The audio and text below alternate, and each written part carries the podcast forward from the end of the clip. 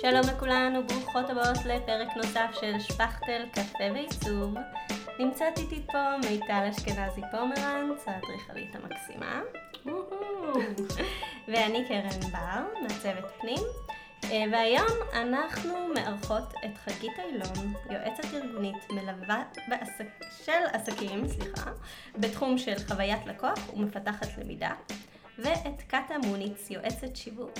שבאופן מפתיע הן אחראיות אה, לדף הנפלא שוטף פלוס 120. וואו, ברוכות הבאות, איזה כיף. קודם כל שגילינו מי עומד מאחורי 120, אה, שוטף פלוס 120, ושנפגשתם איתנו ובאתם עד אלינו לכפר סבא. אה, אנחנו מתרגשות אה, לארח אתכם. זה אה, נשמע כאילו באנו מהצפון, כן? כן. רחובות וחולון, אבל עדיין כפר סבא זה קצת קשוח. לא למי שבכפר סבא. כן. וקידומת 09 זה מוד אחר. לגמרי. בסדר. אה, אז אה, אנחנו היינו שמחות לשמוע אה, גם אה, קצת עליכן, ואיך הגעתן לפתוח את העמוד האגדי הזה.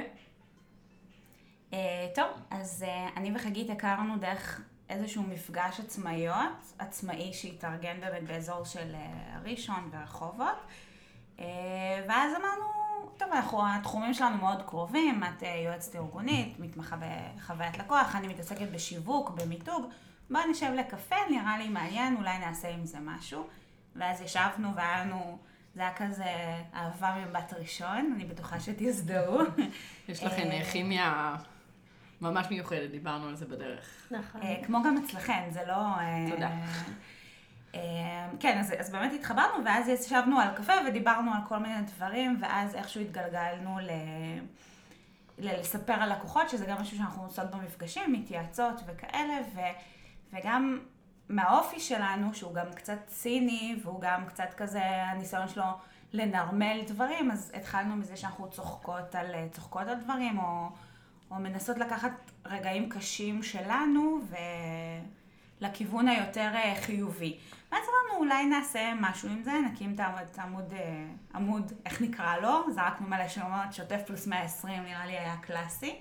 והתחלנו בעצם להעלות משפטים שאנחנו שמענו.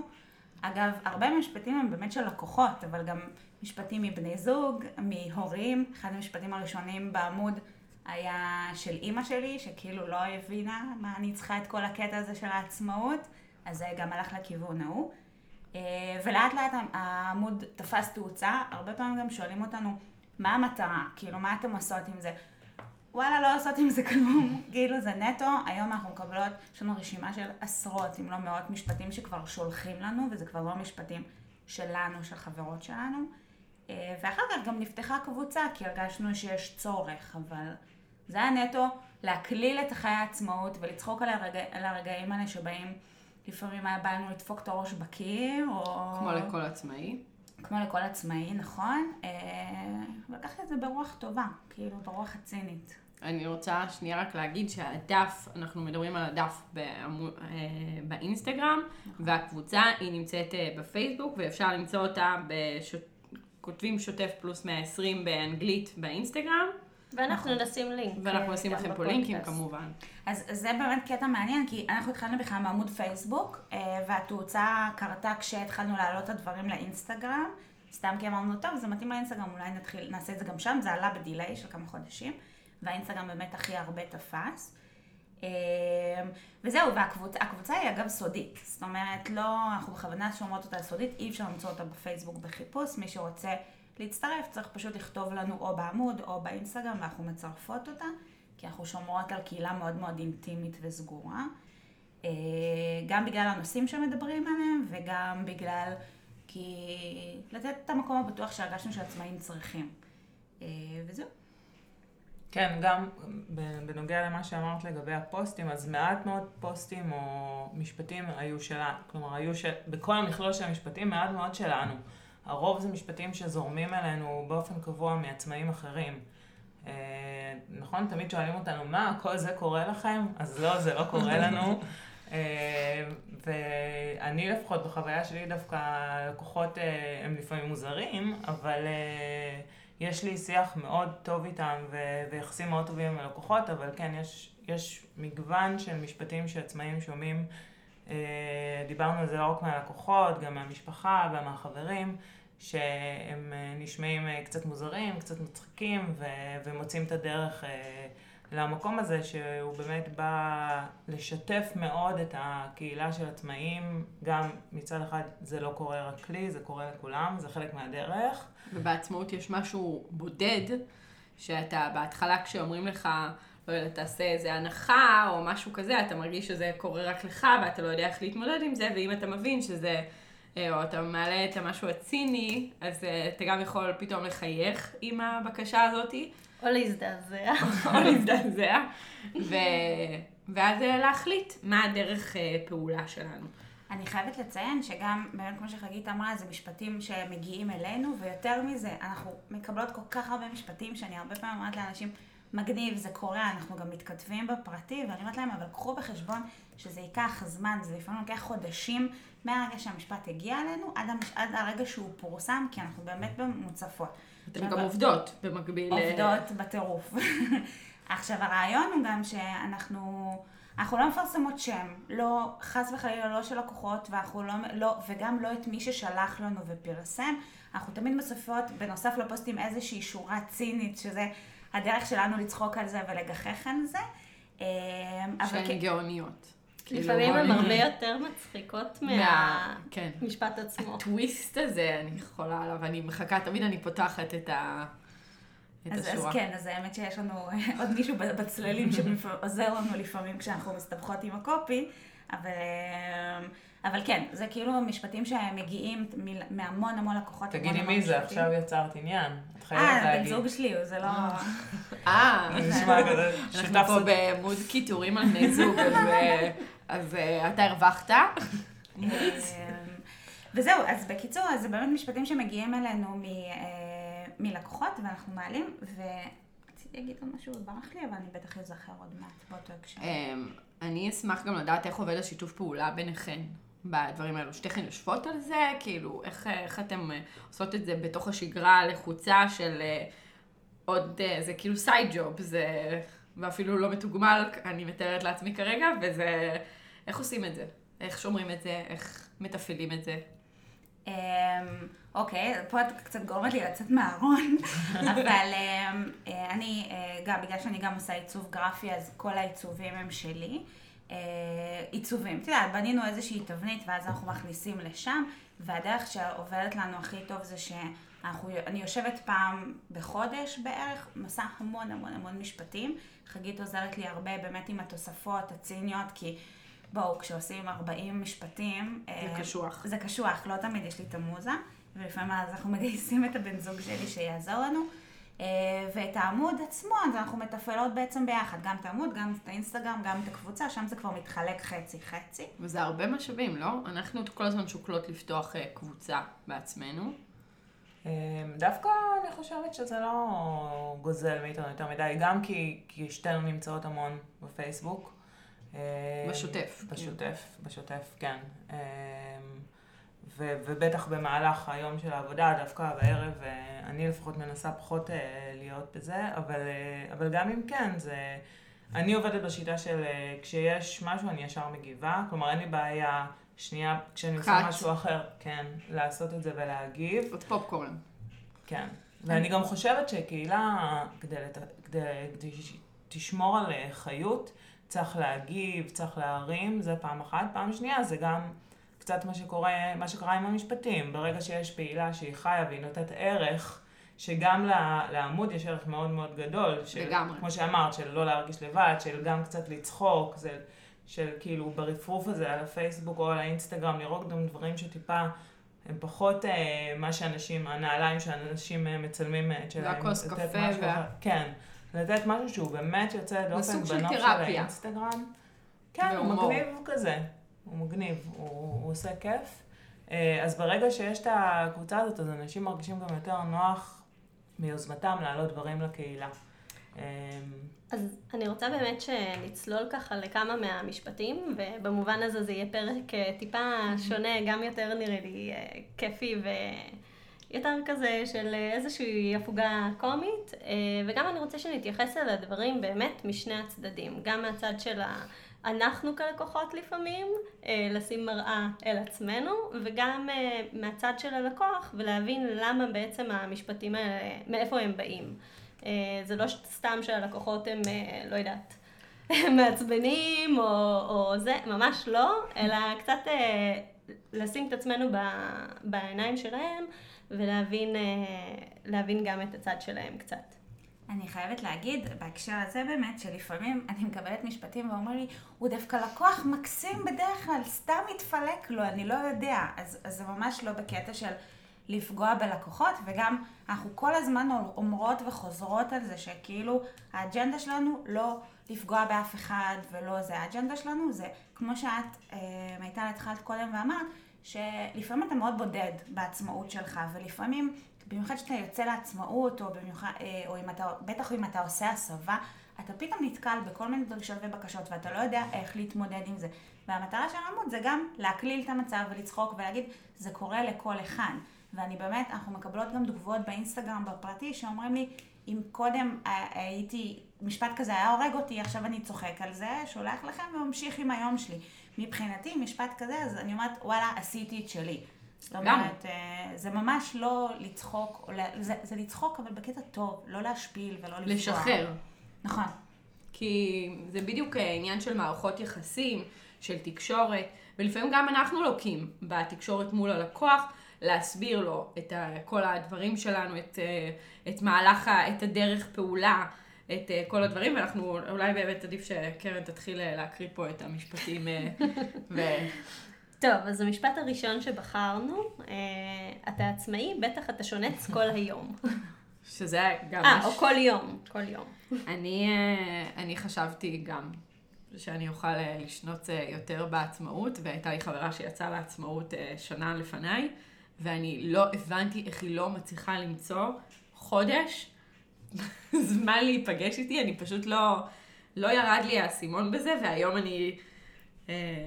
לגמרי יכולה, לא, היום אני יכולה לגמרי לצחוק על, ה, על, ה, על האמירה הזאתי. אה, אני חושבת שיש פה איזשהו סוג של חצי אמת, כי לפעמים שונצים. אתה יכול לשנוץ, ברור. אני לא מכירה את זה, סורי. זה גם עניין של סדרי עדיפויות. יש לי uh, קולגה נהדרת, שהיא שונצת כל צהריים. אם היא לא שונצת, היא אומרת, אני לא, אני לא מתפקדת אחר כך עם הילדים, אני לא מתפקדת. היא עובדת עד שתיים, ומשתיים עד שלוש היא שונצת, עושה עוד איזה השלמה, ובערב לפעמים היא חוזרת ועושה עוד חלק מהדברים. ומבחינתה זה הערך שלה בעצמאות. כמו שמבחינתי הערך הוא להיות יותר אימא, כי הרגשתי שבמשרד זה לא מצליח לי, אגב, גם בעצמאות זה קצת פחות מצליח לי ממה שתכננתי, אה, אבל אני עובדת על זה. ובעצם הדבר הזה, הוא, הוא, הוא לגמרי עניין של בחירה. אנחנו. יכולים, אם, אם המצב מאפשר, לעשות את זה, ואם לא, זה יכול להיות גם הנקודות ה... איך קוראים לזה? האבנים הגדולות, שזה הדבר הכי חשוב לנו, או כשהזמן פנוי, לעשות את זה. ומי שלא יודעת מה זה אבנים גדולות, שתקשיב לפרק 4 עם אה, הדס וילף, ותדע למה אה, מיטל מתכוונת. אה, אני חושבת שבאמת זה מאוד נכון מה שאמרת. כל הכבוד לקרן על השליפה הזאתי. אה, אני חושבת שבאמת פה תמונה חצי אמת, שזה סדר עדיפויות שלנו כעצמאים, שזה גם הייחוד שלנו כעצמאיות, וגם הדבר הטוב, שאנחנו יכולות להחליט באיזה שעות אנחנו עובדות, מתי אנחנו שונצות או לא שונצות, יותר עם הילדים, פחות עם הילדים. אה, וכמה זמן אנחנו רוצות אה, לתת לתוך העסק. לעומת שאם את שכירה, זה מאוד מאוד מוגדר, זאת אומרת בשעות מאוד מסוימות את מגיעה למשרד, את צריכה לתת עבודה, שלפעמים זה גם לא הכי פרודוקטיבי, אה, להיות שמונה שעות משרד ולתת את הזה. ואם את עצמאית, אז את יכולה לומר, אוקיי, אלה השעות שאני יותר אה, אה, פרודוקטיבית, אני אעבוד בהם, אני אשנוץ ואני אחזור בערב, או לא משנה מה. ויש כאן עוד משהו לגבי מה השנץ הוא רק אה, דוגמה, אבל אה, קודם כל גם אה, באמת הדברים ש...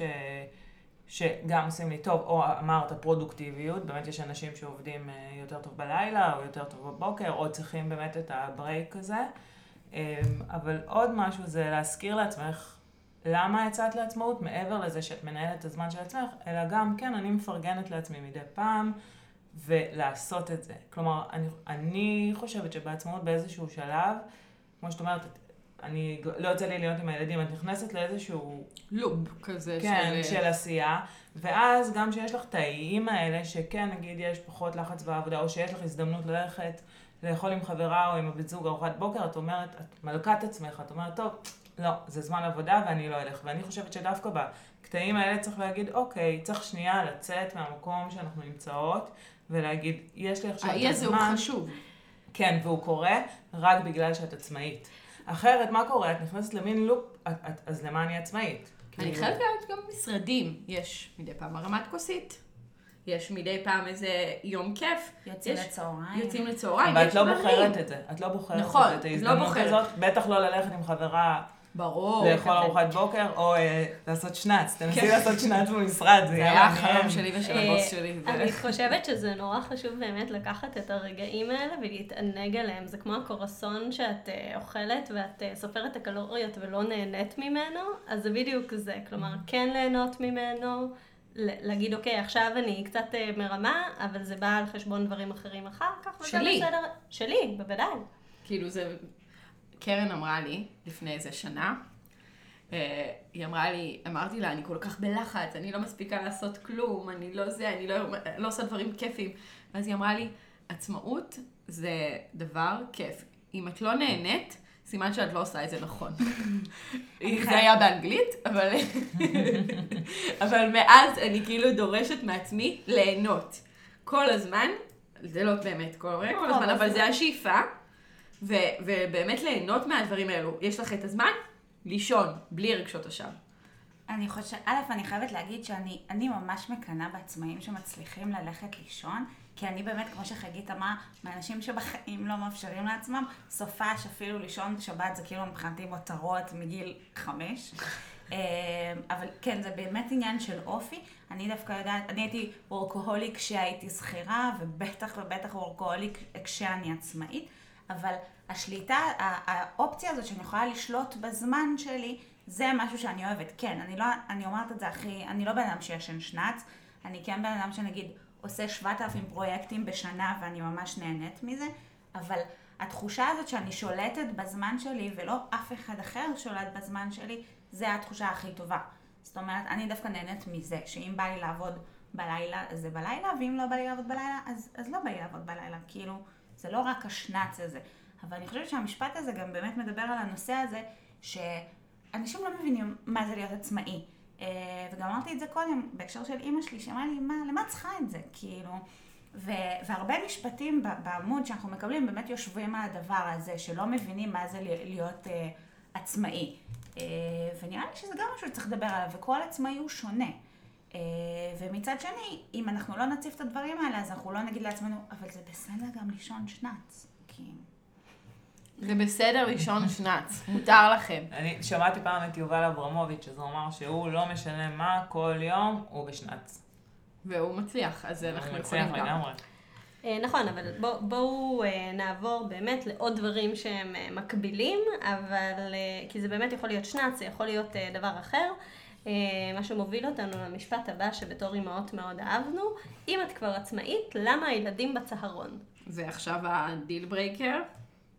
מה זאת אומרת? כדי שיישאר לי זמן לעבוד כשאני קמה ב-12. זה התוספת של המשפט.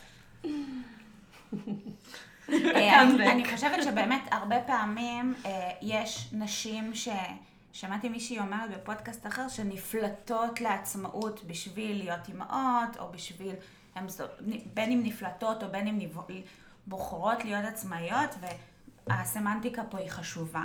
נכון. אמ, לבין, ויש כאלה שבוחרות את זה, ו, ויש כאלה שנפלטות לזה, אבל כאילו, יש איזושהי סטיגמה על נשים עצמאיות. כאילו, אם את אישה עצמאית, אז את, אה, את בהכרח מוציאה את הילד מהגן בצהריים, או בהכרח עם הילד בגן, או בהכרח עם...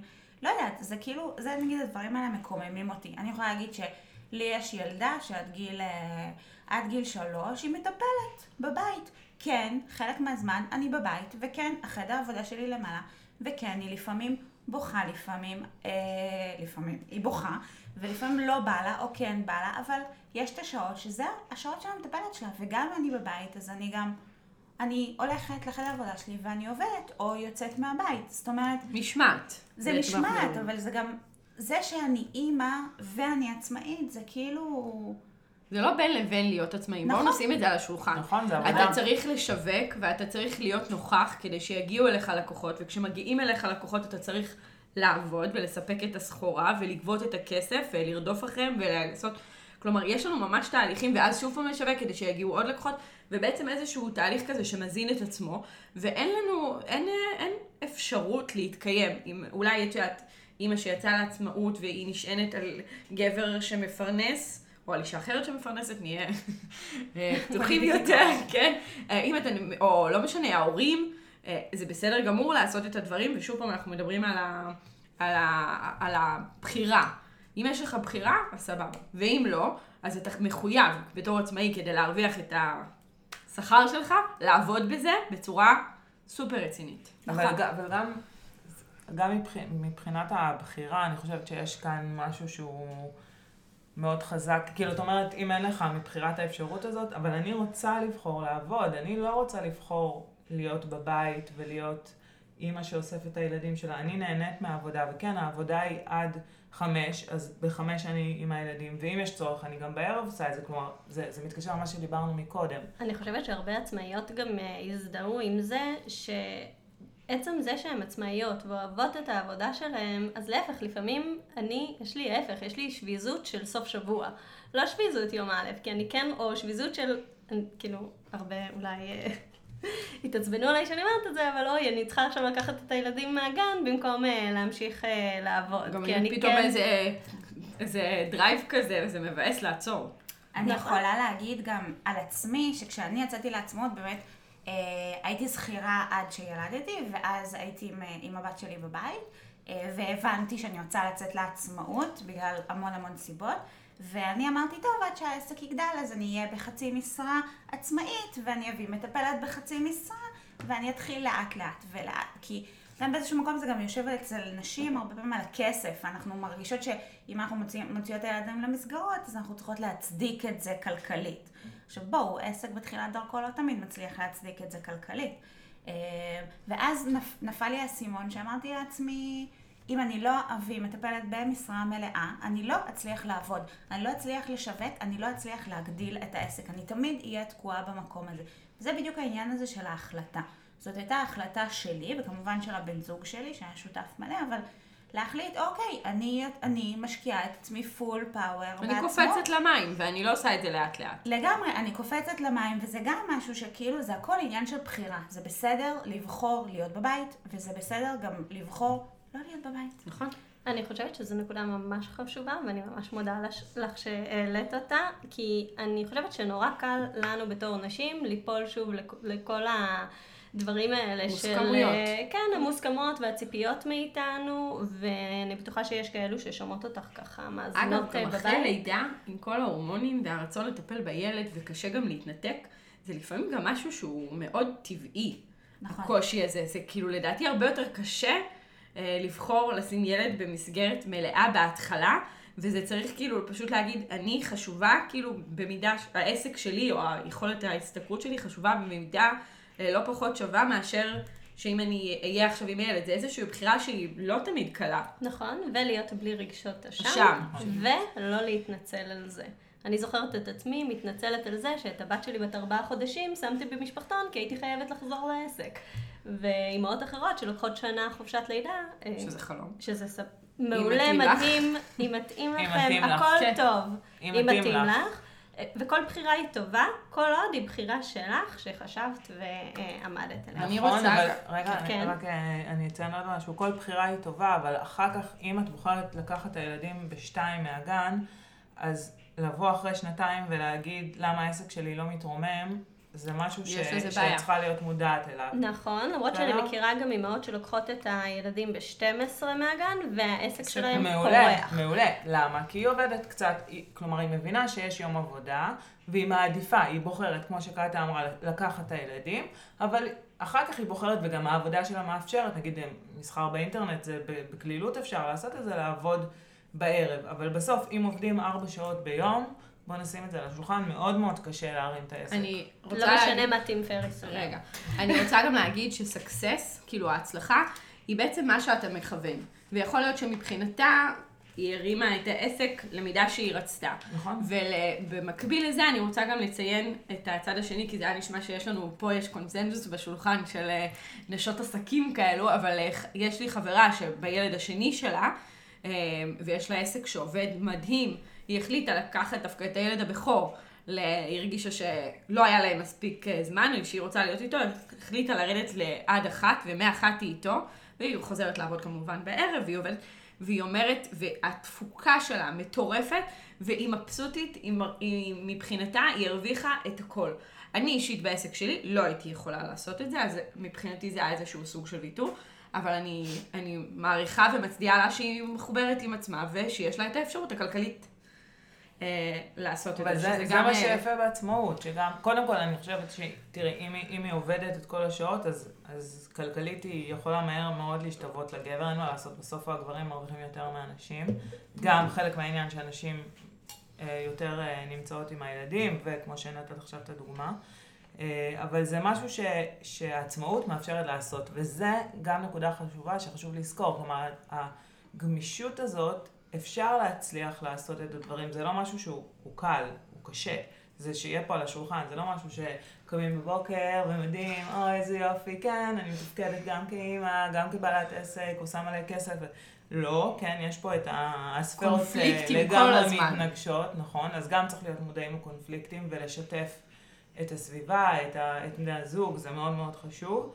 אבל גם צריך למצוא, ליצור איזושהי אה, קונסטלציה ש, שמתאימה, ועצמאות מאוד מאפשרת את זה, בניגוד נגיד להיות שכירה. כן. אה, משפט שלישי. אז אולי תעבדי בשבת כדי לזרז תהליכים, והקאמבק? וואו, תודה. איך לא חשבתי על זה בעצמי? אתה משלם בתעריף שבת? תעריף שבת זה באמת אה, נושא כואב נראה לי. אה, כן, אבל, אבל שוב, זה בדיוק הדברים האלה של איך תופסים עצמאים ומה מצפים מעצמאים. עכשיו, וגם מה העצמאים מצפים מעצמם. איפה הגבולות שלך בתור עצמאי? כי זה בסדר לעבוד בשבת. נכון. אם זה מתאים לך. נכון, זה לגמרי מה שבאתי להגיד. אני אומרת את זה, אני עובדת בשבת. Uh, הרבה פעמים, כי זה מבחירה, כי זה מאפשר לי לקצר את השבוע או זה. אבל שוב, זה חוזר לעניין של הבחירה שלי. ואני נגיד, uh, גם אם אני עובדת הרבה פעמים מול עצמאים אחרים שאני יודעת, בואו, הם גם עוברים על מיילים. אני מתזמנת את המיילים שלי ליום ראשון בתשע בבוקר. זה לא משנה, כי הציפייה היא ציפייה שלי מעצמי. מה זאת אומרת? תעבוד בשבת. אז, אז כן, קורים מקרים, נגיד, יצא לי לעבוד עם... Uh, משרד שיושב uh, עם צוות בארצות הברית, אז היה להם משהו דחוף שהיה צריך לרדת לדפוס, אז בסדר, אבל מה זה תעבוד בשבת? זה כאילו הדברים האלה מקוממים אותי, באמת. אז אני בדיוק אותו סיפור כמוך, גם אני מתזמנת את האימיילים, והייתה לי לקוחה שהיא בעצמה יצאה לעצמאות. והיא פשוט הייתה בשוק, והיא אמרה לי, קרן, אני כל כך לומדת ממך, כי אני שולחת לך ביום שישי בבוקר אה, שאלה, ובראשון, בתשע בבוקר, יש לי תשובה במייל. עכשיו, היא לא ידעה שאני קראתי ועבדתי והכל ותזמנתי את זה, כי באמת אני חושבת שנכון, לפעמים נורא קשה גם להתעלם מאימייל.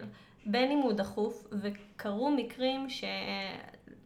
יש אנשים שיאמרו שקרו מקרים היום ב-7 ו-20 בבוקר, שמיד אה, הייתי צריכה לענות מהר לחברת מטבחים כדי שיורידו את המטבח לביצוע.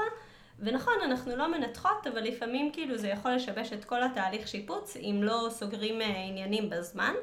אה, ורוב הלקוחות מגיעים מאוחר מדי לשלב, הם חושבים שהתכנון זה כזה, אוקיי, בלינג, עשיתי אה, איזשהו מגע של קסם, והכל מתוכנן, אה, מתואם אה, ומתוקתק לצאת לעבודה מחר, וזה לא בדיוק ככה.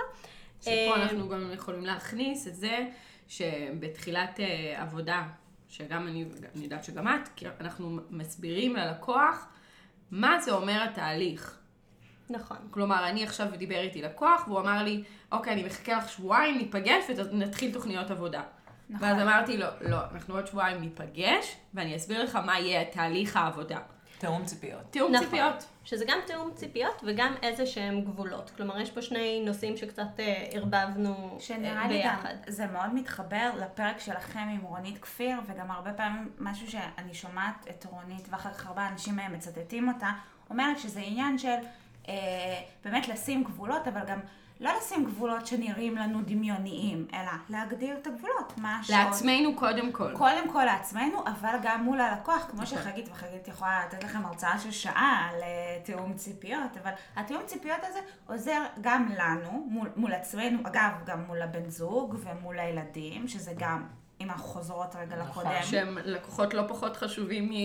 יותר דורשים גם. כן. בעצמאות זה באמת, אה, שוב, בגלל, שכירים עובדים לפי השעות של החברה, אבל בעצ- בעצמאות, בגלל שזה מאוד אמורפי לפעמים, אז מאוד חשוב כל העניין של תיאום ציפיות, של מי מוציא את הילדים, של זימונים ביומן, אני עובדת עם זימונים ביומן וזה מעולה. אה, שכל אחד יודע מתי הוא חוזר ומי נמצא מתי, זה מאוד חשוב בעצמאות, כן. וגם מול הלקוח, זאת אומרת, אם אנחנו באים ומלכתחילה, בין אם זה בחוזה או בהצעת מחיר או בשיחה הראשונית, אנחנו באים ומגדירים, אה, שוב, זה גם יושב עלינו הרבה. אנחנו באים ואומרים, אנחנו עובדים בשעות X עד Y, אני מכירה עצמאים שכותבים בוואטסאפ ביזנס, בענייני עבודה, בשעות X, אנחנו מגדירים, אז אנחנו גם לא נקבל את המשפט הזה מהצד השני.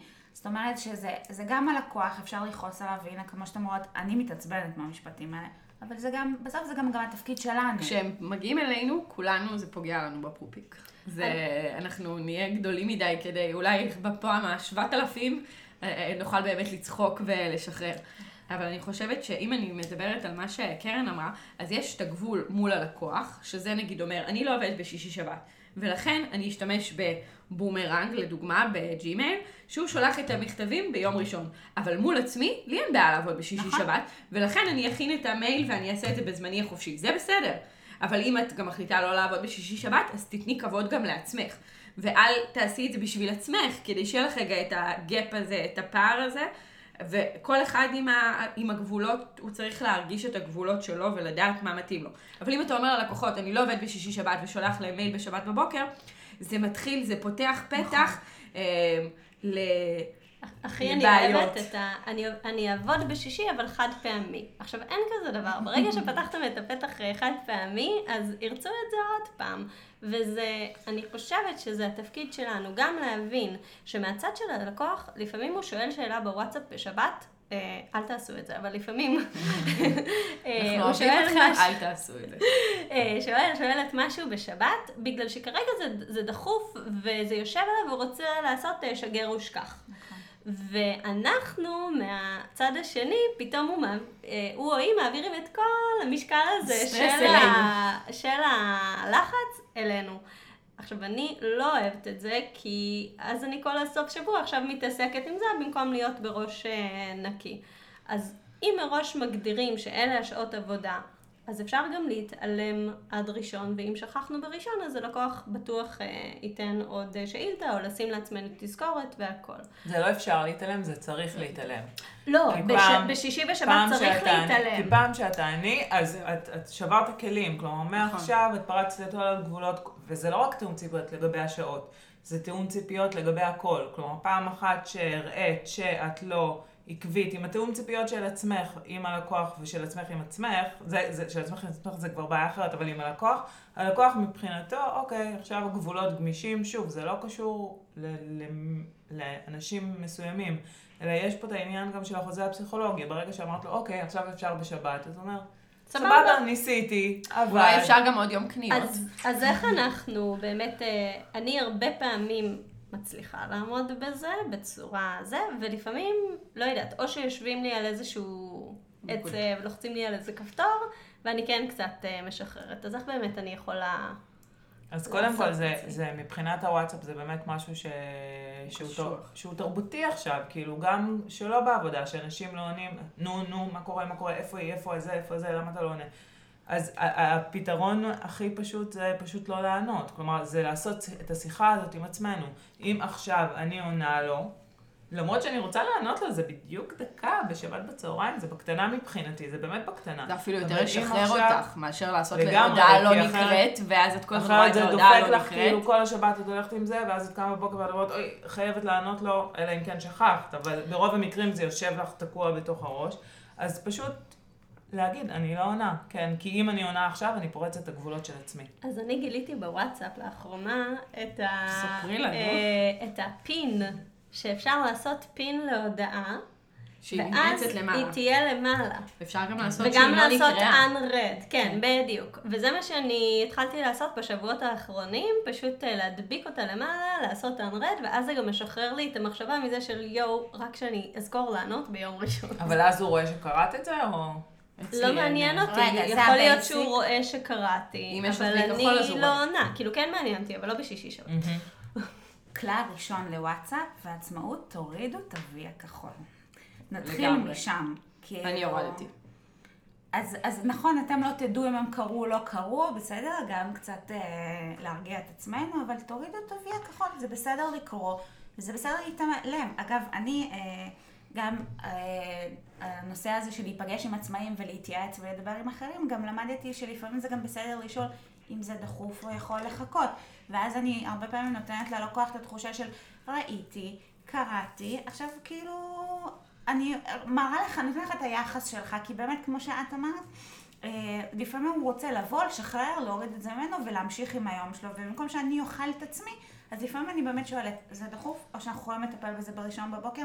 אגב, ב-99% מהפעמים התשובה היא, כן, כן, זה יכול לחכות, סליחה, סופה שניים. אז כאילו זה גם דרך להתמודד עם זה. אני גם אה, חושבת, אה, לא תמיד זה קורה לי עם הלקוחות, וגם לפעמים אני חוטאת, כי מאוד נוח לי לשלוח בוואטסאפ, ואז כמו שאת אומרת, אני שוברת את החוזה הפסיכולוגי, אבל אני מבקשת את הדברים החשובים, שאסור לי לפספס, שלא יישלחו אליי בוואטסאפ. כי הם, גם לפעמים אני מסיימת פגישות עם איזה, לא בצחוק, 400 הודעות שלא נקראו, יש לי איזה כמה קבוצות ששם זה יכול להיות אה, 200 הודעות בחצי שעה, ועוד אני לא מספיקה לעבור על הדברים, אני יכולה בטעות אה, לפתוח ומישהו מדבר אליי ואני שוכחת, מייל אני לא מפספסת. ולכן גם אם הם שולחים באמצע הזה, אני, אני מתזכרת אותם שהודעות כאלו אנחנו צריכים למייל, גם שאני אחר כך אעקוב אחרי כל הדברים שקרו, אה, ואני חושבת שזה מאוד חשוב. בטח אם, עוד, אם אתה עכשיו פתחת את ה... דיברת עם איש מקצוע, לא בשעות של הפעילות, וגם אתה יודע שזה לא בשעות הפעילות, כי אתה יודע שעכשיו מכינים פנקקים בבית, או שהילדים אה, זה, זה כנראה שגם אצל הבעל מקצוע השני.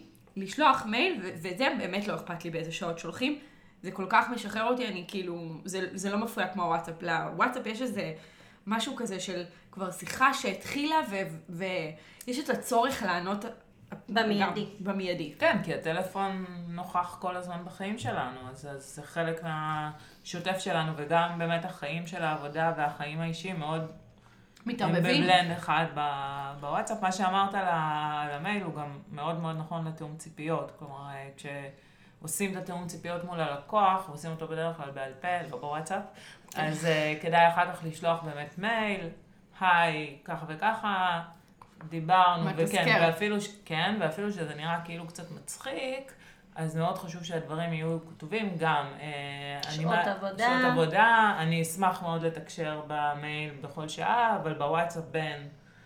זה מאוד מאוד חשוב מבחינת התיאום ציפיות, וגם אחר כך בן אדם קורא את זה לבד, אז הוא מבין את החשיבות של זה. ויש לי פנייה נרגשת. אם מישהו מוצא את הדרך לתזמן הודעות וואטסאפ, אלוהים, זה בבקשה. החיים. זה החיים. שמישהו יעשה איזה שיטה, שוואטסאפ. יעשו את זה. ימכרו אה, אפליקציה אני, לתזמון אני מוכנה להשקיע. אני באה להשקיע, בבקשה, תעשו את זה. זה יקל לנו על החיים, באמת. טוב, מה שמאוד... הודעה רביעית. כן. אה, שלדעתי לשני הכיוונים, אה, בלי לחץ, אבל שיהיה מוכן היום, טוב? ובפרק. כבר, כן, בלי נדר. אה, אז זה דווקא היום אה, תפסתי את עצמי אה, שולה...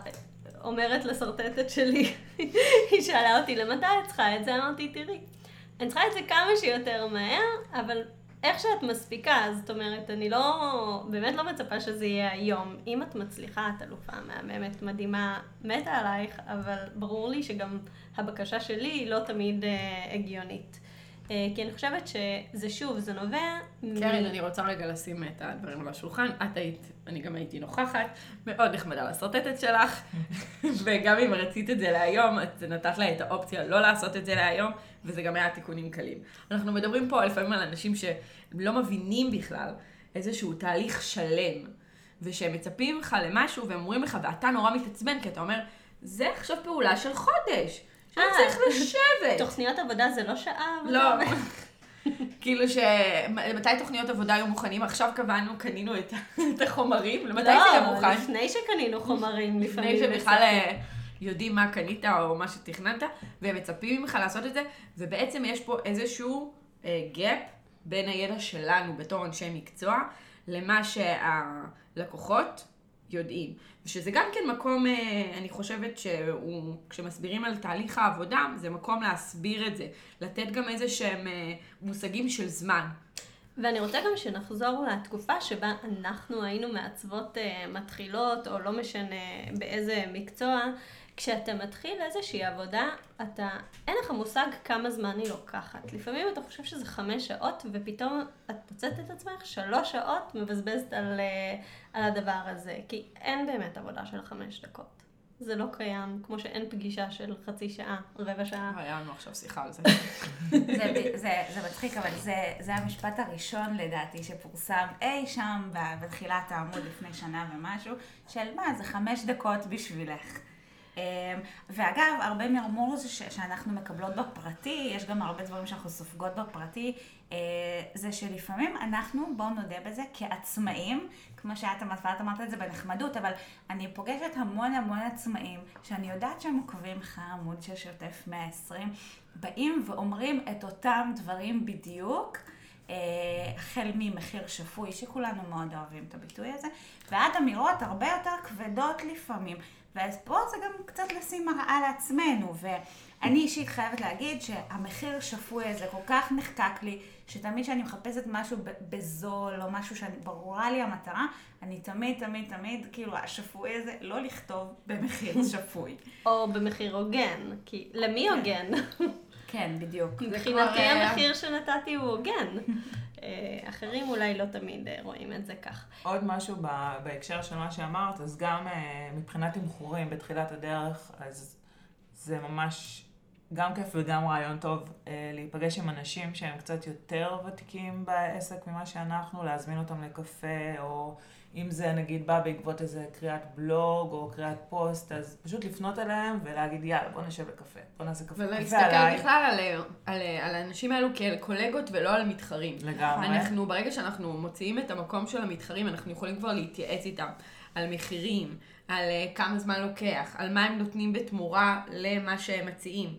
ואז בעצם אנחנו יכולים לייצר כאילו מין איזשהו אה, אה, קונסנזוס, לראות שאנחנו נותנים ללקוחות באמת, את את יודעת, אפילו עבור הלקוחות. נכון. איזה שהם תנאים טובים, אם מישהו מציע שירות יותר טוב ממני, למה שאני לא אלמד לעשות את זה גם כן ללקוחות שלי? נכון. גם זה וגם אה, זה, זה קצת אה, להעביר את זה הלאה. כאילו בהתחלה אנחנו עושים, מישהו אחד עושה את זה לנו, ואחר כך עם הזמן אנחנו עושים את זה לאחרים, וגם לעצמאים ותיקים. זה סופר מגניב להיפגש עם עצמאים שהם אה, ואתה רק תלמד בתחילת הדרך. מכולם. נכון. גם ממישהו שהוא נכון. התחיל, במיוחד- אתה תמיד תלמד. במיוחד בתחומים, או הרבה פעמים בתחומים שהם טכניים, נגיד אה, אם אה, זה עיצוב פנים או אדריכלות, אז ללמוד על כל מיני תוכנות חדשות, או על כל מיני פלטפורמות חברתיות, כמו שנתנו את הדוגמה עם האינסטגרם, אז שיש אנשים שהם טיפה יותר מבוגרים, פחות מבינים באינסטגרם, אז אפשר גם דרך השיחה לגלות שגם כעצמאית מתחילה יש לי ערך לצד השני, וגם באמת הקטע הזה ש, שאני עושה את זה עכשיו בכיף. כל מי שמבקש ממני ייעוץ והוא בתחילת הדרך, או רוצה לה, לה, להתייעץ איתה, איתי על תמחור, אני עושה את זה ממש ב, בשמחה, זה הנדיבות הזאת אה, של העצמאות. ועוד משהו קטן על ההצעה והתיאום ציפיות, אה, שדיברתם על ה... מה, זה לוקח לך אה, שבוע עד שאת עושה את התוכניות, אז מה שמאוד חשוב, במייל הזה, לרשום גם את האבני דרך. ואז ברגע שרושמים אבני דרך, זה גם שם מול הלקוח, מעבר לשיח שיש איתו ואומר, תוכניות לוקח, לוקחות שבועיים, יש לו גם את זה מול העיניים, ואז הוא יודע, אוקיי, היא אמרה שהיא תגיש את זה בראשון בינואר, עד הראשון בינואר, היא צריכה את הזמן הזה לעשות את בנות, התוכניות. לרשום, להפנים אה, וליישם. אני, אני רוצה גם זו עצה אה, מעולה. לה, להגיד אה, עוד משהו. לפעמים אנחנו נותנים שירות כולל. ואז אנחנו מאוד משקיעים בלקוח ומסבירים לו על התהליך ומה זה כולל, והוא מקבל חוזה ורשום בו את כל הדברים. ואני מצאתי שאני מאוד אוהבת לעשות פגישות ייעוץ, זה בדרך כלל הדבר הכי מוצלח אצלי. אה, אני עושה פגישות ייעוץ, בייחוד לאנשים שיודעים מה הם רוצים, ואז אנחנו באמת בשעה, שעתיים, אה, פותרים להם בעיה, או נגיד הם עשו איזה משהו לבד, אני מסדרת להם איזה משהו, ותמיד זה יצא מעולה. פעם אחת הייתה לי פגישת ייעוץ, שעשתה לי שינוי, ולדעתי זה היה השכר הלימוד הכי טוב שלי לשאר פגישות הייעוץ. הם יצאו מהשעת ייעוץ, ואני נפגשתי עם הבעל, ואז האישה התקשרה, עשינו איזה תוכניות אה, בניין כזה, סידרנו להם את התוכניות האלה, וזה בעיה באמת פרויקט כאילו שאלוהים ישמור מה קרה שם בשירותים, בזה, כאילו לא, לא, לא היה מקום לכלום. ופתרתי להם את הכל באמת בשעה וחצי, סידרנו להם את כל הדברים, אה, כדי שהם ילכו ויפעלו את זה מול אדריכלית השינויים מטעם הבניין. אה, האישה שלא הייתה נוכחת בפגישה, היא התקשרה אליי אחרי אה, שעת, לא יודעת, שעתיים, יומיים, ואמרה לי, אבל לא קיבלנו עם זה סט תוכניות. כלומר, אני, איך אני אדע לכמה להזיז את האינסטלציה, איך אני אדע איך אנחנו שמים תאריכים, איך אני אדע מה לעשות בדברים. קיבלנו רק סקיצות ממך וסידרת רק בתוכנית, זה לא עוזר לי. ואז הייתי צריכה להסביר לה מחדש שפגישת ייעוץ היא נקודתית. אנחנו פתרנו לה כאילו, הם יצאו בהיי כאילו מהפגישה, ורק כשהם ירדו לשטח אמרתי לה, לעשות עכשיו תוכניות עבודה, זה בסביבות ה-20 שעות. ואין לי בעיה, אני אשמח גם לעשות את זה, או לתת ל, אה, לאחד העובדים שלי, שרטט את זה, שתעשה את זה בשמחה, אבל זה לא משהו שהוא יכול להיות בשעה וחצי. ואז אני גיבשתי לעצמי חוזה, שאני שולחת אותו לפני פגישת ייעוץ. ופה אני רוצה כאילו לסכם ולהגיד שגם במפגשים הרגעיים שלכם שווה להשקיע בלקוח. נכון. ולתת לו את הכל כתוב מראש. ו, ואז כמובן שם רשום שמה שהם מקבלים בפגישה זה מה ש... אה, זה מה שהם מקבלים, שאין אחר כך שאלות, שעות, אני הסברתי לה את הדברים האלו בחצי שעה בטלפון, ועוד אחר כך עוד פעם איזה חצי שעה. הזמן שהשקעתי בפגישה הספציפית הזאתי, היה ממש לא רווחי מבחינתי. היא לא הבינה את הדברים, היא לא הייתה נוכחת בכלל בפגישה, ו... וזה נוצר איזושהי אכזבה שגם לא יכלתי למלא אותה, זה לא היה עוד רגע לעשות משהו ולשלוח, זו הייתה בקשה שהיא לא פרופורציונלית למה שהיא קיבלה. ואני חושבת שמאז, הפגישות ייעוץ שלי ממש עברו uh, טוויסט. וזה שהכל רשום, גם כולל מתי פונים אליי, גם שאם הם רוצים, אם יש uh, עוד שאלות, אז אין בעיה, אפשר לעשות פגישה נוספת, אפשר לעשות שיחה באותו תמחור, בשמחה, כל דבר שהם רוצים, הכל מגובש שחור על גבי לבן, וברגע שאני מסבירה להם את זה בטלפון, הם, אני שולחת להם את זה במייל, גם יש לי כבר את המייל שלהם, שזה מאוד חשוב למקרה שמישהו לא משלם, או זה, you never know מה יגיע לפגישה. אבל uh, אני, אני ממש חושבת שזה חשוב להשקיע גם בדברים הקטנים שאתם עושים מול הלקוח, לא פחות מאשר בדברים הגדולים. נכון. וגם בדברים שהם באמת, אה, לצערנו רוב האנשים חושבים שהם אה, כאב ראש, וזה עוד, עוד עבודה ועוד אה, דברים שגם אה, יכולים לפתוח מסודר. כאילו במרכאות. נכון, אבל לפעמים אנשים, אה, וגם נשים, אפרופו אה, רונית כפיר והשיח על כסף, מרגישים שגם העמדת גבולות וגם הרבה פעמים בתוך החוזה הזה יש כסף, הוא נכון. קצת גורם להם להרגיש לא נוח, חוסר וזה נוחות. משהו, נכון. הנה, גם נורא חשוב לי, אני שמה שם גם כמובן את הכסף, ושזה לפי שעה, והתשלום ייגבה בסוף הפגישה, וכל הדברים האלו שאם שכחתי, גם יכול להיות שבטעות שכחתי להגיד משהו, או שהיא שמעה, אמרתי אה, סכום, היא שמעה חצי ממנו, שלא יהיה בכלל את הדילמות האלו. קיבלו את הזה, אני מוודא איתם שהם קראו את המייל, ואז אין לי בעיה להיפגש. מהמם. ואני אני ממש אה, מרגישה שזה... אה, שעברתי למקום אחר. גם לפני זה הכל היה בסדר, אבל אפילו מספיק בן אדם אחד כדי לעשות לך שיעור טוב, כדי uh, לסדר את כל השאר, וחברה, קולגה אמרה לי, לא נעים לי לשלוח, אני, אני לא תמיד גם לוקחת את הכסף, אני לא תמיד uh, זה, ו- ואותי זה מצמרר, כי אנחנו הולכות, נותנות שירות, וקודם כל לנו צריך להיות ברור ש... נכון. זה גם מתחבר לכל הקטע הקודם שדיברנו, שני קטעים לפני, שאם אנחנו רוצות להרוויח כסף, אנחנו צריכות לגבות את הכסף. כלומר, אנחנו לא נרוויח כסף, זה כאילו נורא פשוט, אבל זה, אצל הרבה אנשים זה לא קורה. אם אנחנו לא נגבה את הכסף, לא לא יהיה כאן כסף. ואז אנחנו מפרפרות סביב עצמנו, ובסוף החודש אומרות, רגע, אבל עבדנו מלא ואין כסף. אז אוקיי, אז אם עבדנו בשביל לפתח את העסק זה משהו אחד, אבל אם עבדנו ונתנו שירות, ובסוף לא קיבלנו את הכסף, זה אז מאוד בעייתי. אז צריך לבדוק מה קורה פה, כן. מה שמוביל אותנו למשפט הבא, החלטתי לא לשלם לך על העבודה שעשית. זה כואב בבטן. בואו נראה מה רשמתם למטה. חשוב לדעת לקבל החלטות בחיים. אה, אגב, זה גם מתקשר למה שדיברתם קודם וגם למשפט הזה. אה, באמת, הרבה פעמים אנחנו שומעים משפטים כאלה, ואנחנו מקבלים, כמו שאת אמרת, בוקס בבטן, ואתה אומר לעצמך, מה...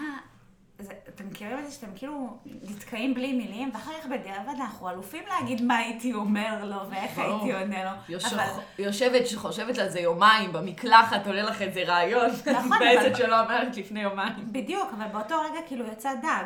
נכון. אמ, עכשיו, א', אין לי, כאילו, אין לי טיפ להגיד על מה עונים על דבר כזה, אבל אני חייבת להגיד שבאמת, בשביל הדברים האלה, אז שאנחנו מציפים אותם בעמוד, אז הרבה פעמים זה גם עוזר לאנשים הרגע לחשוב על זה, להכין שיעורי בית, ואז אם יש בקשה כזאת, אז גם לדעת מה לענות.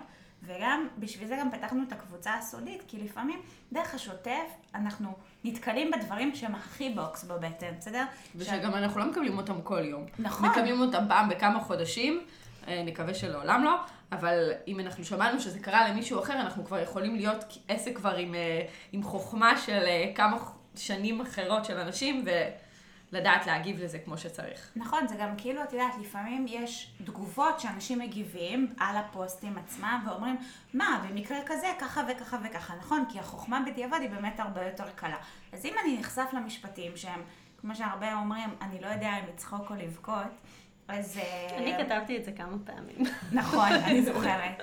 אמ, אבל אנחנו פוגשים את זה לפני, אנחנו מגבשים גם דעה, ואז כשזה תוקף אותנו, אז אנחנו כבר יודעים מה אנחנו רוצים להגיד.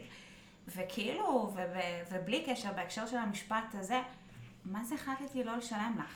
כאילו, זה בדיוק יושב על המקום הזה של עצמאי, הוא, הוא כאילו תלוש הרבה פעמים, הרבה פעמים. כן, אה, זה, יש משפטים אחרים שאומרים, אה, תעשי לי את הסקיצות, ואם אני אוהב, אני אשלם לך. לא הבנתי, אתה משלם לי פר סקיצה, או אתה משלם לי פר הזמן עבודה שהשקעתי? כאילו, זה לא שבן אדם שכיר מגיע למקום עבודה, עושה את העבודה שלו, ואומרים, וואלה, לא, לא אהבתי את מה שעשית, אני לא משלם לך תקבל משכורת. זה כמו הסיפור על אה, פיקאסו, שהוא עם המפית, שהוא ישב בבית קפה ומישהי ביקשה ממנו שתצייר לו על המפית אה, איזשהו איור, והוא אייר לה בשנייה, נתן ואמר לה 30 אלף שקל, והיא אמרה לו, מה 30 אלף שקל? איירת את זה בש... בשנייה. הוא אמר לה, כן, אבל אני 30 שנה מפתח את המיומנות הזו של לענות בשנייה. זה בדיוק אותו דבר נכון. בעיניי, ואני חושבת שמהצד שלנו, אנחנו צריכות לדעת עם מי לעבוד ועם מי לא. וגם איך. נכון. למה גם- לא לבקש את התשלום לפני?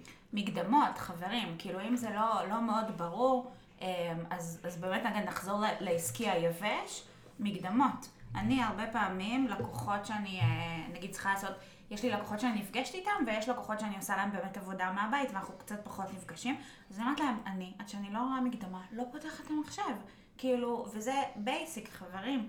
מקדמות. עכשיו נכון, אם יש לנו לקוח שהוא חוזר, או פרויקט גדול. מישהו שאתה סומך עליו, או... נכון. אגב, אגב, גם היה לי סיפורים אישית שלי, של אנשים שסמכתי עליהם ולא שילמו. ושהם שילמו תמיד ופתאום אה, לא, התפלקו. או כאלה שסמכתי עליהם כי הכרתי אותם, ואז לא היה בעיה לפעמים, אני. מניסיון דווקא אלו הכי, כמה שאת יותר מכירה, זה גם לך יותר קשה, וגם נכון. כאילו שם הגבולות הגבולות אה, יותר... מטשטשים. כן. אז, אז כן, אז זה נכון, יש לקוחות של ריטיינר, ויש לקוחות שזה, ויש המון זה. תרגישו את הלקוחות. לא צריך מכולם כאילו בעצם לבקש נכון. איזשהו אה, מקדמות, אבל בגדול, כמו שאנחנו בדיוק הייתה לי אתמול שיחה עם אה, קולגה מהממת, אם את לוקחת, אה, אם את, כשאת קונה אה, חולצה, את קודם משלמת על החולצה, אחר כך את מקבלת אותה. אצלנו במקצועות החופשיים, שאתה נותן איזשהו סוג של שירות, אנשים, קשה לדעת מתי הפרויקט, מתי, לא משנה, השלב מסתיים. תוכניות עבודה, צריכה לעשות עוד עדכון, עוד, לא, עוד חסר משהו, ואין את הסיום, יש את ההתחלה. מאוד וההתחלה קשה, מאוד ברורה. מאוד קשה לכמת גם כמה עבודה תהיה. נכון.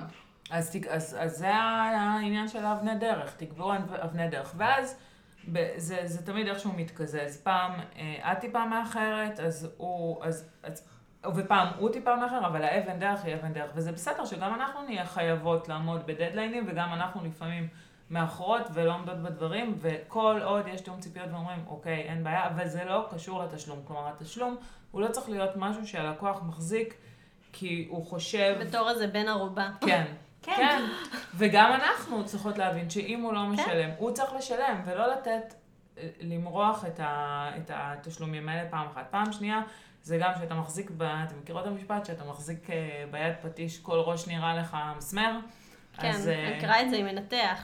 כשאתה מנתח, אתה רוצה לפתוח כל בן אדם. אז כל- כזה. כל דבר זה ניתוח. אז כזה, לקוח אחד שעשה בעיות, או שני לקוחות, או שלושה לקוחות, אחר כך אל תלך ותשליך את ההתנהגות שלך על הלקוחות האחרים. זה מאוד מאוד מסוכן.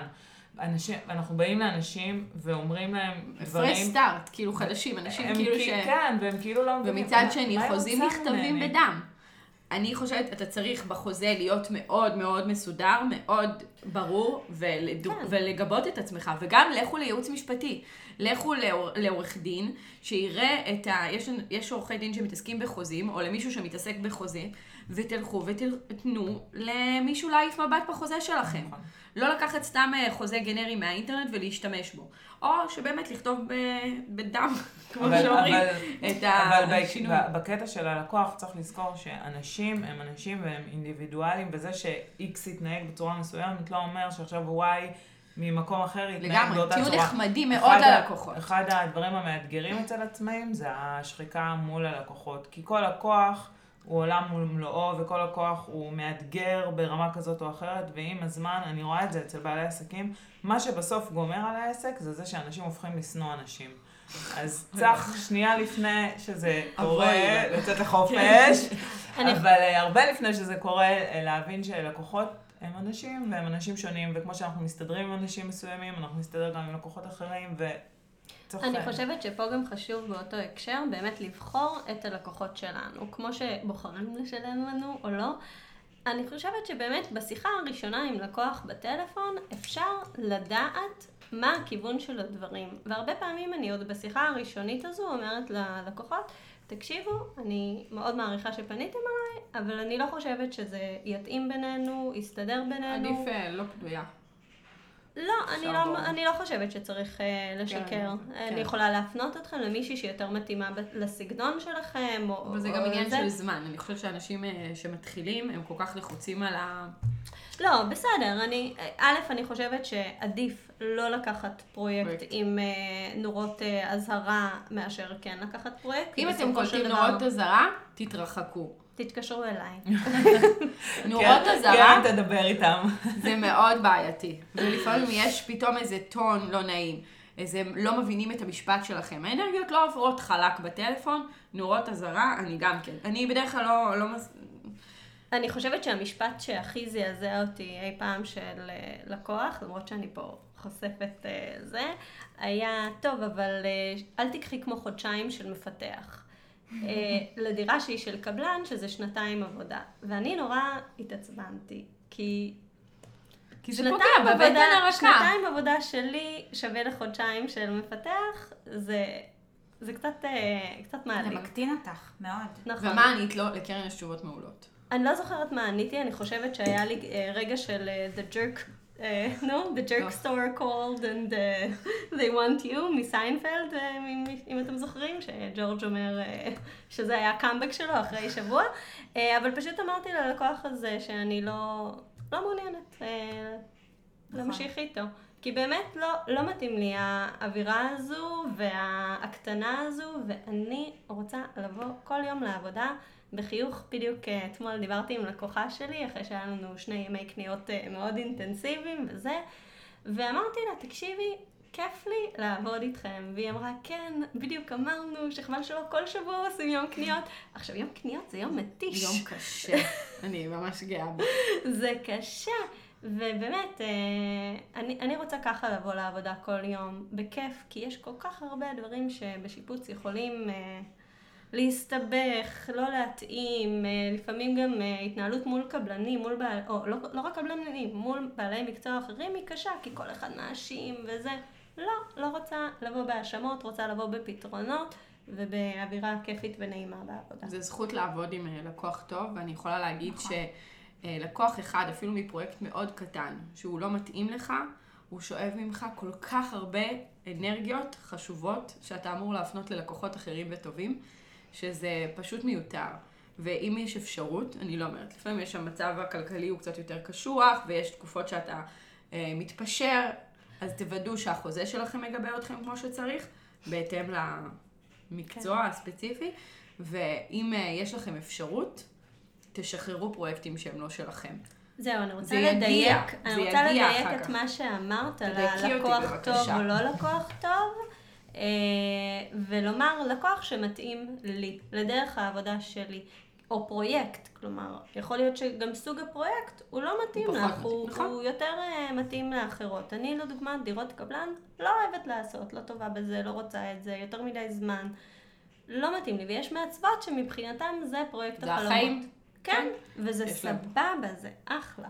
נכון. אה, יש מקום אה, לכולם. אני רוצה גם להוסיף בהקשר הזה באמת על, ה, על מה שדיברנו על א', על מקדמות, אה, וב', על, ה, על העניין הזה של החוזים, זה שלפעמים אה, אנחנו, לקוחות מבטיחים לנו הרים וגבעות. אני אמליץ עליך, לכל החברים שלי, או אנחנו נעשה פרויקט קטן, ואם זה ילך, אני אביא לך פרויקטים גדולים. אז, אז אני ממש מבקשת, בעיקר מעצמאים בתחילת דרכם, כי זה, כל הדברים האלה קורים בתחילת הדרך, בבקשה, אל תסמכו על זה. זה, ואם אתם בוחרים לקחת לקוח, ואם אתם בוחרים להוזיל לו את המחיר, כי הלקוח חשוב לכם, או מכל סיבה אחרת, וזה בסדר, זה קורה, שלפעמים זה קורה בתחומים של שיווק וכתיבת תוכן למשל, שבא אליכם איזה לקוח מאוד מאוד מפוצץ, אבל הוא ממש רוצה שתרדו במחיר, ואתם רוצים אותו כלקוח, אתם רוצים אותו כתיק עבודות, אז תחליטו איפה הגבול שלכם. זאת אומרת, לא לרדת לזנות, סליחה על הביטוי, מצד אחד, וכאילו תחשבו שאתם צריכים גם להרוויח מזה, מצד שני, לא לסמוך על ההבטחות האלה, ולא לסמוך על, על, ה, על השם המאוד אל מפוצץ של תבנו הלקוח. על שום דבר, רק, על מש... רק עליכם. ואם אם בחרתם לרדת במחיר, זה בסדר, אבל תהיו שלמים עם זה, ותרדו עד המחיר שבו זה, זה באמת, אתם עדיין מרוויחים, ואתם עדיין מקבלים מזה משהו, ולא לסמוך על ההבטחות האלה, של אני אביא לך עוד עבודה, עוד לא, בסדר, בואו נתקדם. לעשות פרויקט במחיר נמוך, בואו נשים את זה על השולחן.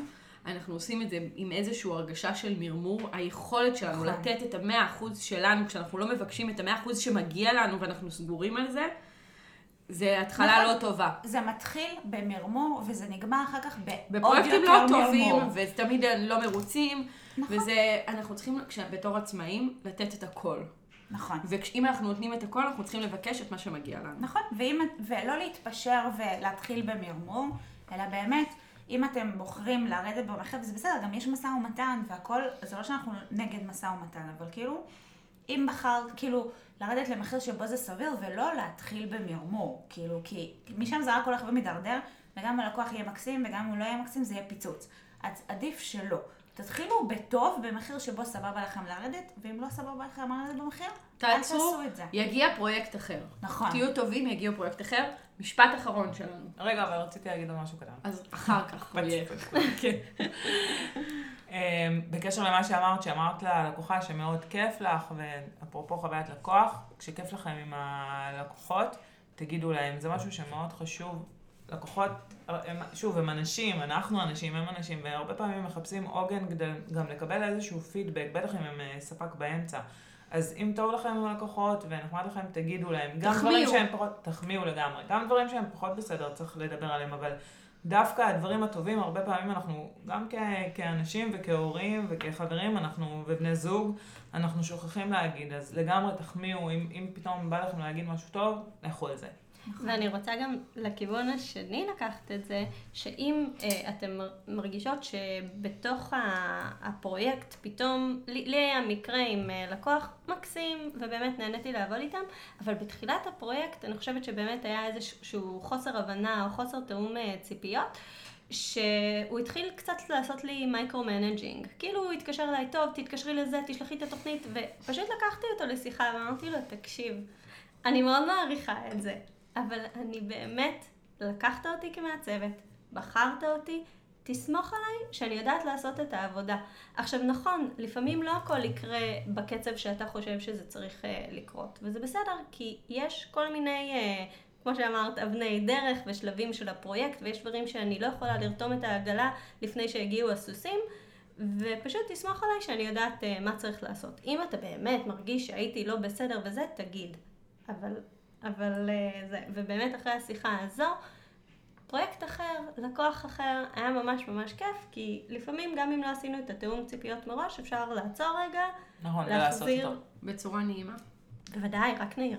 רק נעימה, רק אנחנו. חמודים. טוב, היו כמה משפטים שדיברנו עליהם אה, ודילגנו. אז אנחנו לא נקריא אותם. אה, אם תרצו, אה, תיכנסו אה, לעמוד ותקראו עוד...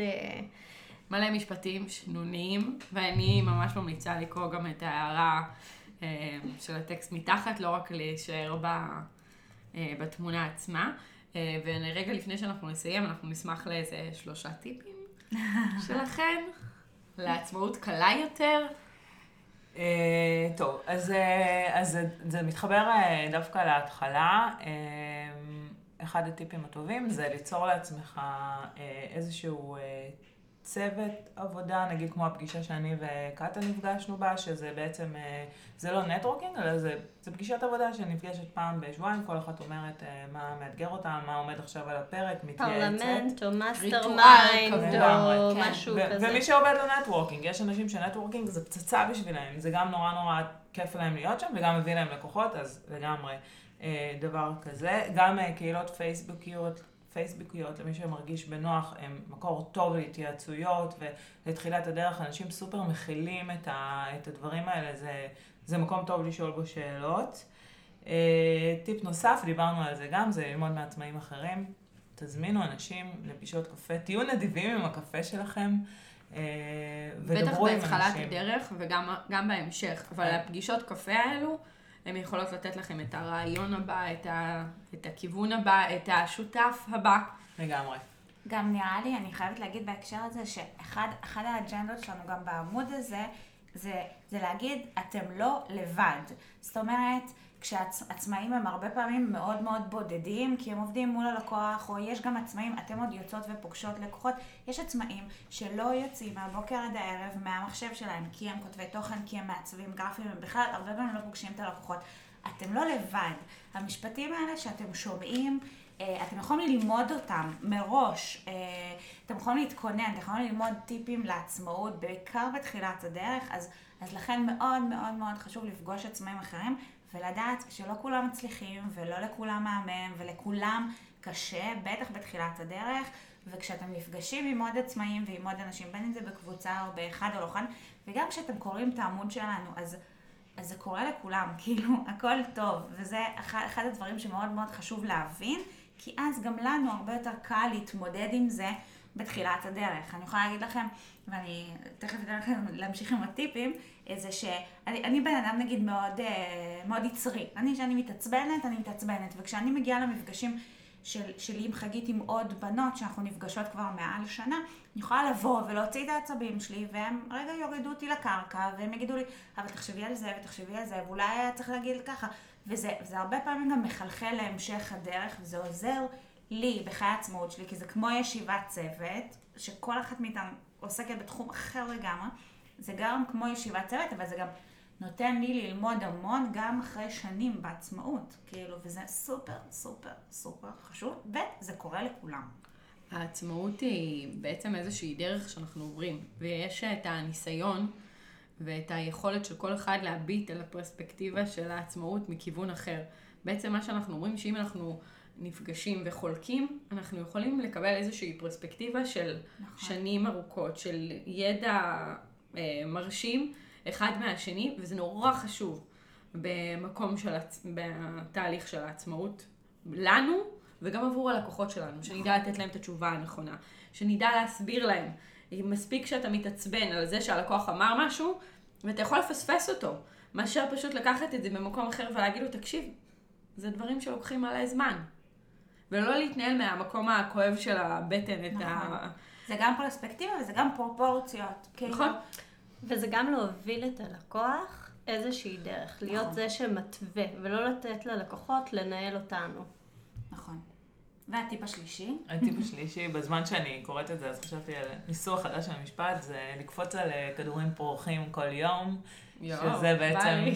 בא לי לזרוק זה את עצמך. כתוב במש- במשרד בגדול. זה, זה לזרוק את עצמך אה, למים כל פעם מחדש. דווקא כדור פורח הוא טוב כי הוא גם עולה, וכל כל ה, כל ה, ההתנסויות האלה, בסוף, ודיברנו על זה גם כאן המון, הם, אנחנו לומדות מהם כל הזמן, וזה למידה מתמדת, והם גם, אם, אם, אם את לא נותנת לעצמך את ההזדמנות, אם את לא נושמת עמוק ועושה דברים שאת חושבת ש... שאולי לא תוכלי, שאולי הם קצת גדולים עלייך, את גם לא לומדת ואת גם מפספסת מלא הזדמנויות. כי הרבה פעמים אנחנו חושבות על עצמנו דברים מסוימים, אני בטוחה שדיברתם על זה בפודקאסטים אחרים. אפרופו תסמונת המתחזה, זה, זה שמעתי, אני יודעת שדיברתם על זה. אמ, ואנשים אחרים רואים את הדברים אחרת, וחלק מהניסיון זה, זה, זה פשוט של הקפיצה הזאת למים, שעם הזמן, זה, זה תמיד ייתן איזשהו סטרס כזה, שהוא סטרס טוב, הוא משאיר אותנו ממוקדות, אבל עם הזמן זה הופך ונהיה יותר קל, וזה, וזה לגמרי, זה העצמאות. לעשות דברים שאנחנו גם חוששות מהם. בהקשר הזה אני רוצה לתת עוד טיפ, להתייחס לכל דבר, אה, אפילו אם נראה לכם שבזבזתם את הזמן, מבחינתי שום דבר הוא לא בזבוז זמן. מכל פגישה, מכל דבר נכון, אני לומדת. נכון. יכול להיות שישבתי עם מישהו, לקוח פוטנציאלי, והוא בכלל לא לקח אותי, אבל הוא המליץ עליי למישהו שהוביל מישהו. אז אף פעם אי אפשר לדעת איך דברים יתגלגלו, מאיפה יצאו הדברים. מכל דבר לומדים, ומכל מקום אפשר להתפתח, והכי חשוב זה לשתול את הזרעים האלה. אני גם חושבת שבהקשר למה שחגית אמרה, לדחוף את עצמך למים, אז בניגוד למה שזה אולי נשמע פה בפודקאסט או נראה כשפוגשים אותנו פעם ראשונה, אני וחגית אמנם מאוד משלימות אחת את השנייה באמת בתחומי עיסוק שלנו, אז אנחנו הרבה פעמים גם אה, חושבות על דברים ביחד, אבל יש המון המון המון דברים שגם אנחנו בינינו לא מסכימות. זאת אומרת, בגלל האופי שלנו, על סיטואציות מסוימות או משהו כזה, בגלל האופי שלנו, הגישה שלנו לדברים, ובאמת כל אחד מגיע מתחום דומה אבל קצת שונה, וזה גם אחלה. זאת אומרת, לפעמים אתה צריך, גם אם אתה משוכנע באיזה משהו, בין אם זה מול לקוח, או בין אם זה משהו שאתה רוצה לעשות בעבודה, ומישהו בא ורגע מנער אותך, כאילו בקטע טוב, לא מוריד אותך, אלא נותן לך עוד נקודות למחשבה, או מאמת אותך עם דעה הפוכה, אז זה מאוד מאוד מפרה את העשייה שלך, זה מאוד מאוד מפרה אותך גם בחיים. אז כאילו זה משהו שאני נגיד ממש אוהבת אצלנו, אנחנו יכולות לפעמים להתווכח בטירוף, לא זרוקות שום דבר, הכל בקטע טוב, אבל אנחנו יכולות לא להסכים, ולהס... ו... אבל זה, זה מפגיש אותנו בצד השני. נכון, זה חשוב. אמ, אז אני מכנסת את הפודקאסט הנהדר הזה שלנו, ואני יכולה להגיד לכם שאני אה, בטוחה שגם אתן מרגישות ככה, שיכלנו עוד להמשיך עם אה, עוד איזה עשרה משפטים בכיף, אה, ואנחנו נעשה את זה גם אחרי השידור, באסה עליכם. ואני אגיד שנראה לי שאני אקשיב לפודקאסט הזה שוב ושוב ב repeat, כי באמת היה מצוין וכיף. אה, אז תודה רבה לכם שהגעתם עד אלינו. תודה לכם על אה, כל האופטימיות שהצפתם פה, על הכדורים הפורחים, ואפשר לראות מהעמוד הזה כאילו איזה משהו שהוא של מרמור כזה של עצמאים, אבל אני חושבת שזה מאוד נכון עכשיו לראות את התמונה הכוללת. זה לשחרר כדי להיות בעצם עצמאי הרבה יותר טוב לעצמך וללקוחות שלך. אז uh, תודה שהבאתם את כל הידע הזה. תודה. ותצחקו על זה, פשוט תצחקו. ותהיו נחמדים ללקוחות שלכם. Uh, וזהו, ואנחנו נתראה בפרק הבא. ביי.